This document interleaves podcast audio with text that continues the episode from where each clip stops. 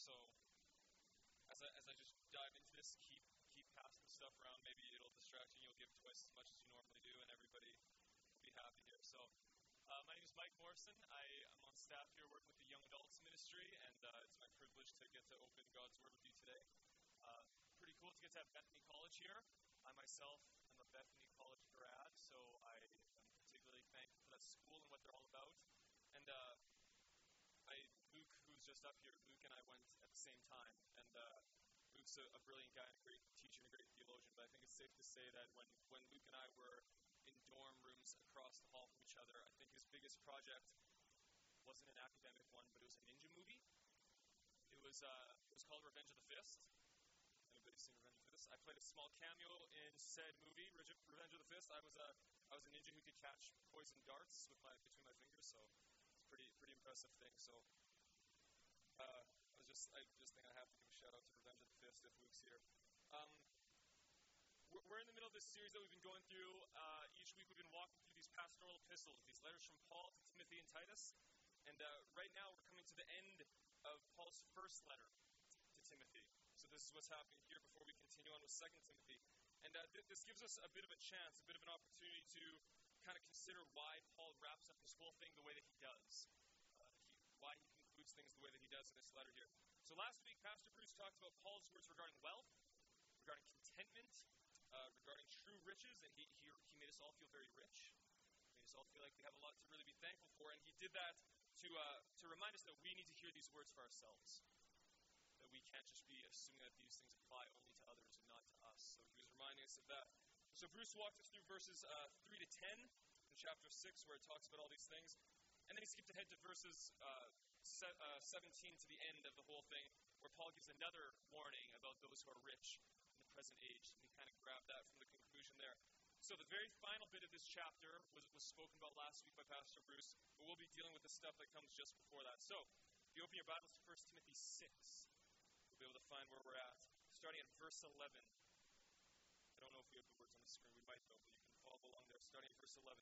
So I'm just going to read this. It says this As for you, O man of God, flee these things. Pursue righteousness godliness, faith, love, steadfastness, gentleness. Fight the good fight of the faith. Take hold of the eternal life to which you were called and about which you made the good confession in the presence of many witnesses. I charge you in the presence of God, who gives life to all things, and of Christ Jesus, who in his testimony before Pontius Pilate made the good confession to keep the commandment unstained from until the appearing of our Lord Jesus Christ, which he will display at the proper time he who is the blessed and only sovereign, the King of kings and Lord of lords, who alone has immortality, who dwells in unapproachable light, whom no one, who no one has seen or can see. To him be honor and eternal dominion. Amen. Let's pray together. God, we do uh, thank you just for the opportunity of what it is to be able to gather together and open your word just hear these, amazing, lofty, majestic words about who you are. Lord, even as we, we pray now and as we pray throughout the service, we don't want to think of those things tritely, flippantly. Lord, help us to understand that you are the one who dwells in unapproachable light. Help us to understand just what a what a amazing thing it is that we can approach you with confidence through the blood of your Son. Lord, just help to amaze us with the truth of your gospel. Help to amaze us with the truth of that you are the one, because you are the one who's called us. You're the one who wants to teach us and walk with us through this. So, Lord, just as we uh, wrap up looking at this this letter today, just have mercy upon us. Let your Spirit teach us the things that He wants to teach us. Just use me in spite of me, and just help us be open to this. Strong. Okay, so if we think back, what's, what's been going on in this letter so far? We're kind of thinking about how he concludes this letter, how Paul concludes this letter. It's time to kind of think back a little bit of what's been happening. Uh, what's this whole thing been about? Paul's, Paul's letter to Timothy. What's this whole thing been about so far? And if, if you race back in your Bibles to chapter 1, verse 3, if you want to look there, I'm going to read it anyway, so it doesn't matter if you don't find it in time. But chapter 1, verse 3, you can see that Paul says this. This is kind of the occasion behind the whole letter here. He says this As I urged you when I was going to Macedonia, Remain at Ephesus so that you may charge certain persons not to teach any different doctrine. This is the basic occasion. This is kind of the thrust behind the whole letter here. Uh, and we've talked about this lots, this false teaching, this problem of false teachers in, in Ephesus. And uh, th- this teaching is other than what Timothy has received, what Paul has been preaching, what Paul has been sharing with Timothy. And the real devastating thing in this letter, there's, lot, there's lots of other letters in the New Testament where the, an issue of false teaching is at hand. But the, the real devastating thing here is that this other teaching is coming from appointed leaders within the church. From within their own ranks, within their own community, within people who actually have authority to be teaching to, and to be uh, sharing what the true gospel is, but they're teaching this other uh, doctrine, Paul's saying. So they're not just swooping in. So it's a really tricky thing.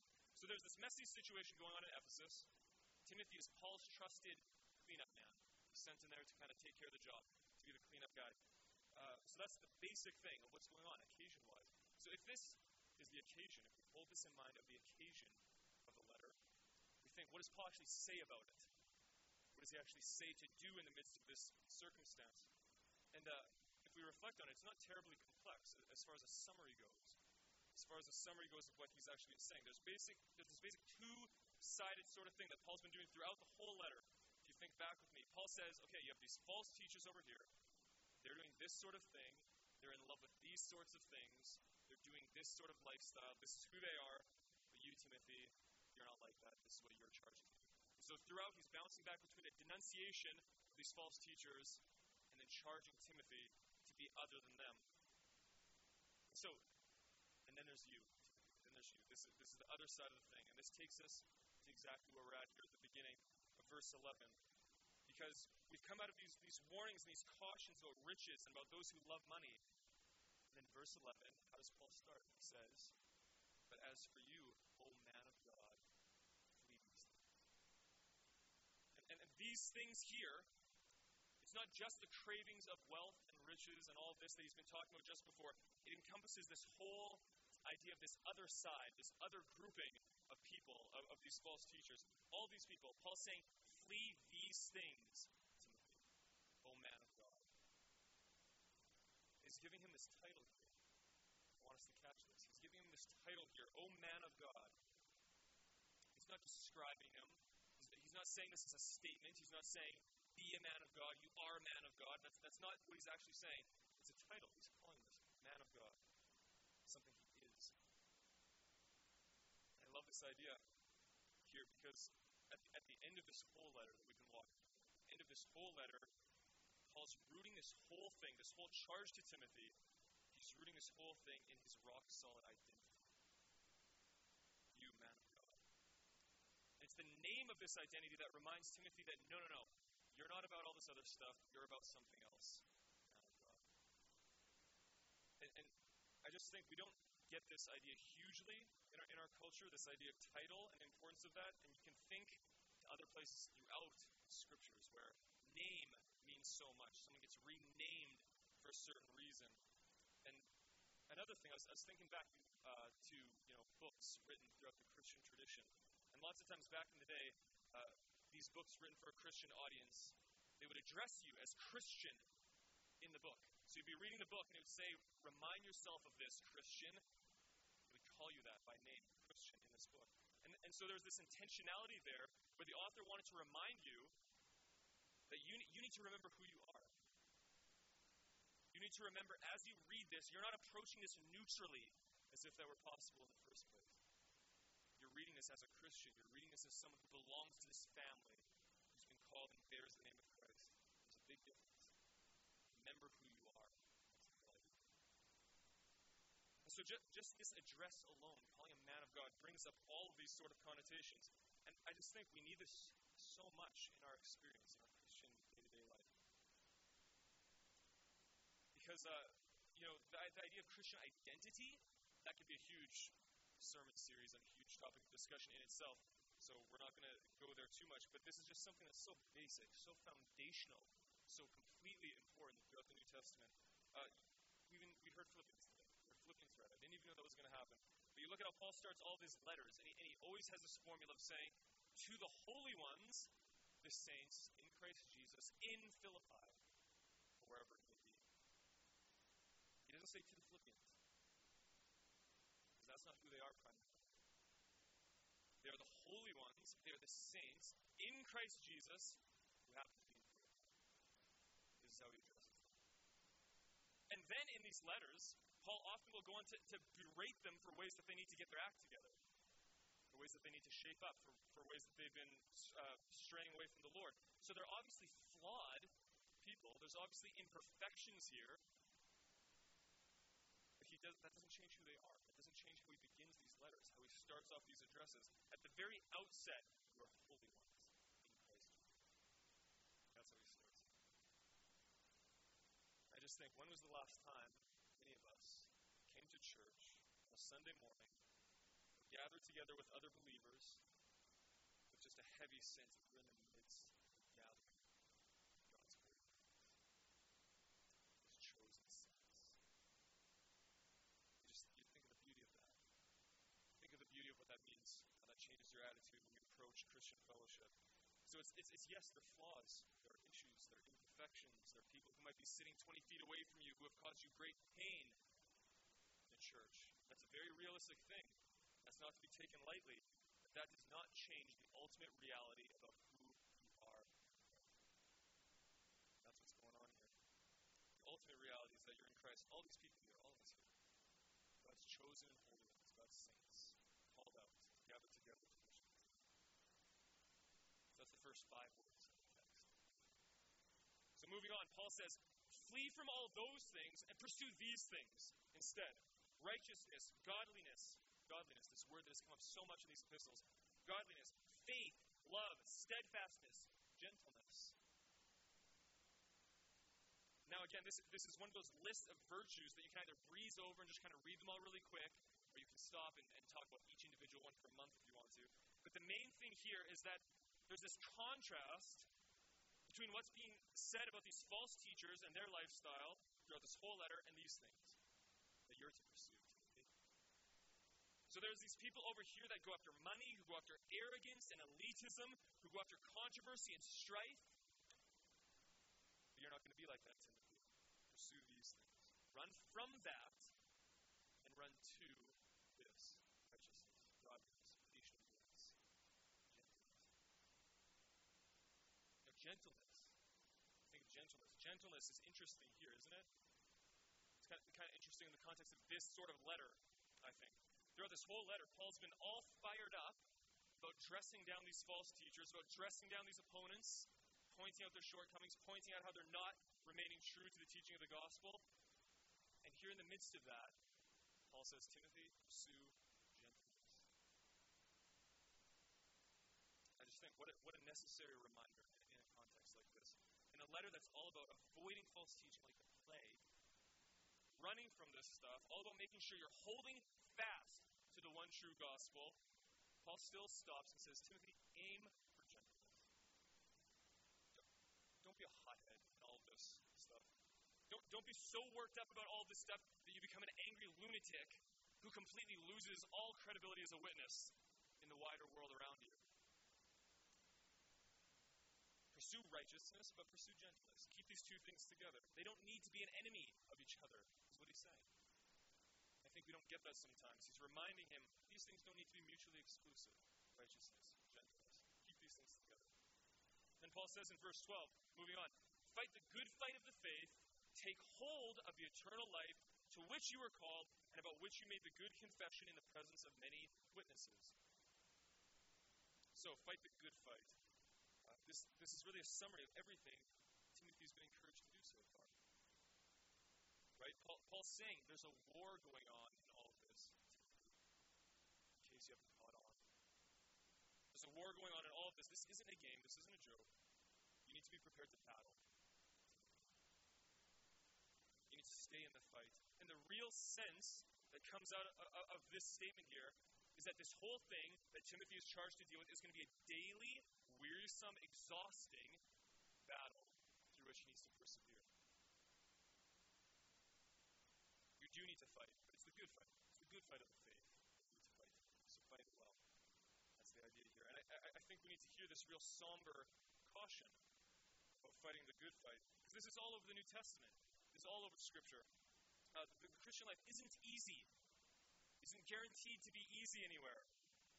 There's a battle to be fought daily. And you look at how Paul addresses this whole issue. You look at Ephesians 6, this famous passage about the armor of God. He's reminding the Ephesians that this isn't a joke.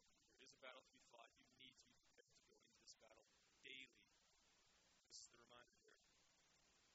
So connected to this, this, this command to fight the good fight, here in verse 12, you see him say, Take hold of the eternal life to which you were called.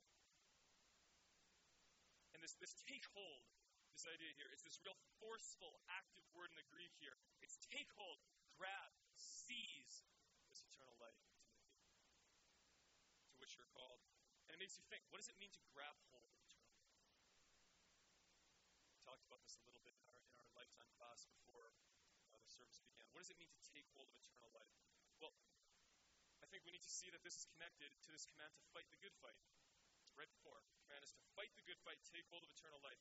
And so the idea is that through fighting the good fight, take hold of this eternal life to which you've been called. It's kind of like if we say something like, play hard, win the game. Right? So two completely separate imperative statements. Play hard, telling you to do that, win the game. But you don't have the second thing without the first thing. That's what's happening here. Fight the good fight, take hold of the eternal life to which you so I, I, think that's a bit of what's going on with this statement, this, this charge to take hold of eternal life. But I think there's something more going on too. And, uh, and that's this. The authors of the New Testament, the authors of the New Testament knew themselves to be living in a period where God's glorious, final, new age and the present evil age, as it's described in Galatians, the present evil age overlap times these two ages overlap. And we'll never understand the writers of the New Testament, and Paul in particular, if we don't understand that for them, the life, death, resurrection of Jesus, so the whole, the whole Jesus event, you could call it, the Jesus event was the thing that convinced them that God's final heavenly eternal age had begun. It started. It had already launched.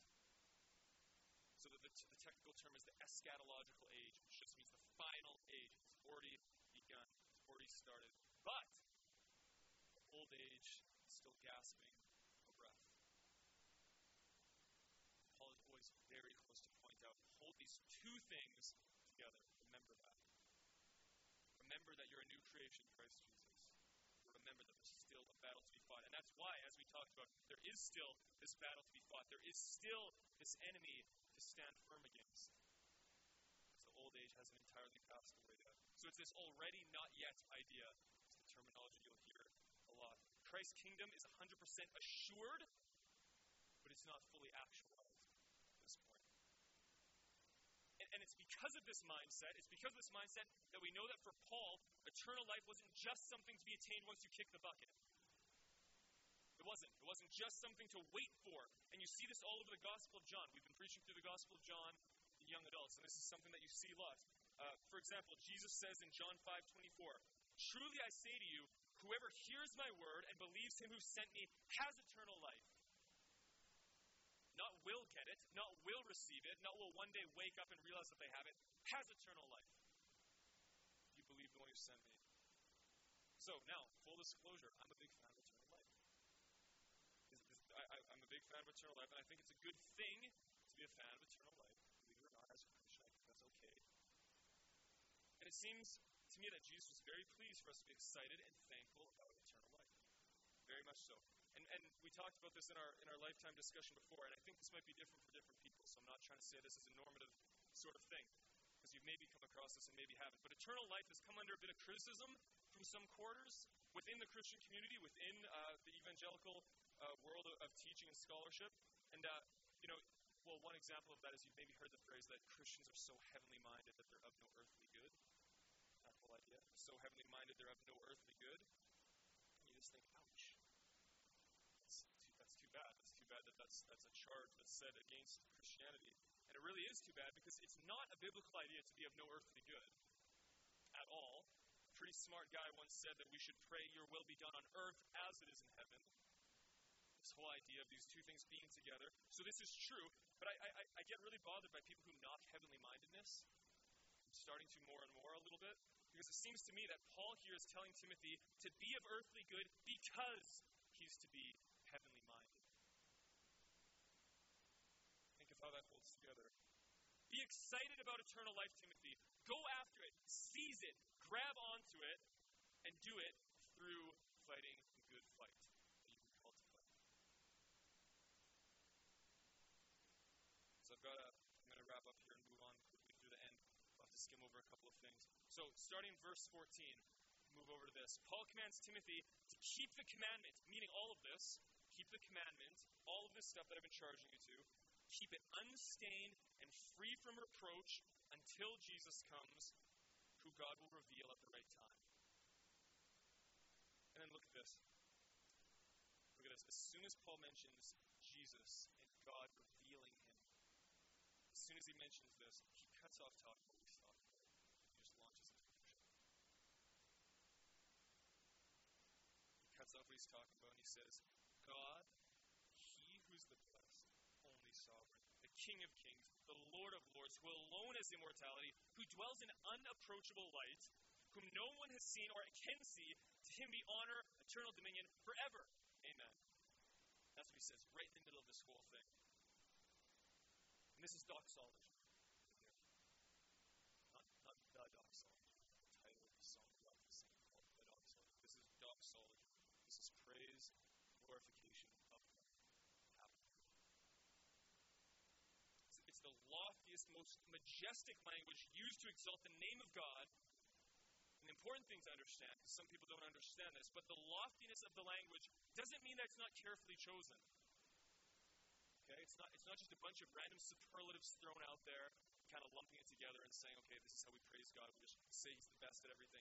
It's carefully chosen language, specific language here. A huge, majestic, lofty language. Intentionality is behind this. So, man, there's, there's, there's so much that we can say about this doxology that we find here. Here's, here's what we will say, just to sum it up.